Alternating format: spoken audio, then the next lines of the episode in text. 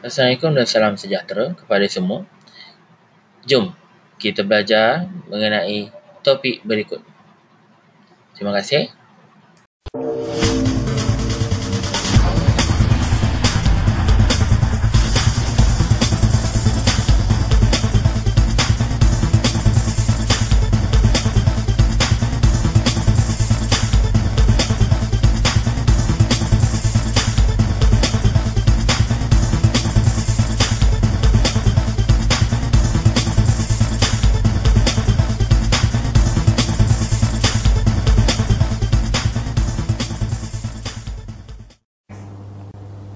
Selamat sejahtera murid-murid. Apa khabar? Lihat murid-murid, ini kejadian apa?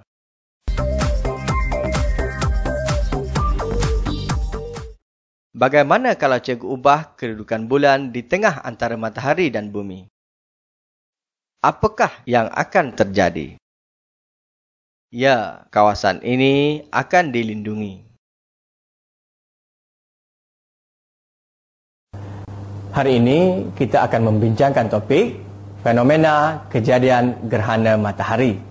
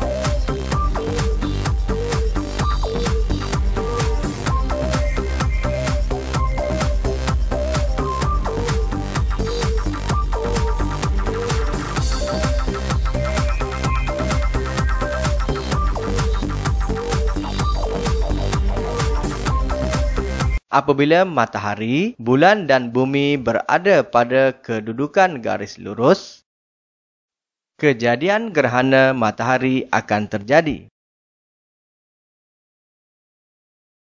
Keadaan di bumi di kawasan ini berada dalam kegelapan.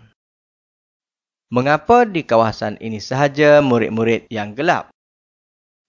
Tidak semua bahagian bumi mengalami kegelapan. Ya, bagus murid-murid. Saiz bulan yang lebih kecil dari bumi menyebabkan hanya sebahagian kecil sahaja yang dilindungi.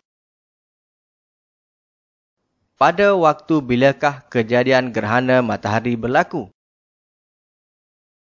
Mengapa hanya berlaku pada waktu siang sahaja? Ya, disebabkan bahagian bumi yang menghadap matahari mengalami waktu siang ketika itu.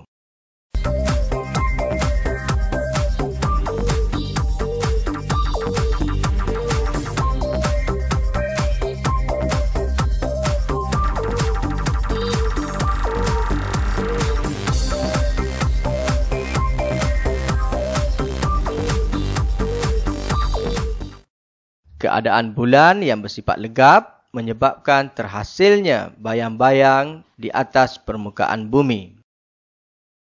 Bumi yang sepatutnya menerima cahaya matahari ketika itu tidak dapat menerima cahaya matahari disebabkan terlindung dek bulan. Sifat cahaya yang bergerak lurus pula tidak dapat menembusi bulan. Akibat putaran bumi dan juga bulan menyebabkan matahari yang kelihatan di bumi ditutupi sedikit demi sedikit oleh bulan.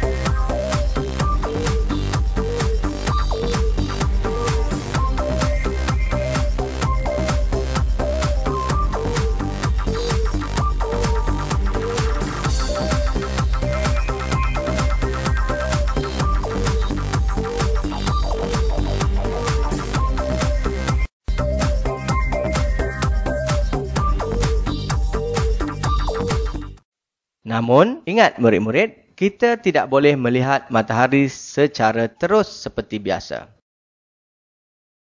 Kita mesti menggunakan sebesin air dan melihat kejadian tersebut di dalam air. Cara yang kedua, menggunakan negatif filem berwarna hitam. Ini bagi melindungi mata kita daripada rosak. Sekian sahaja pelajaran kita pada hari ini. Selamat maju jaya.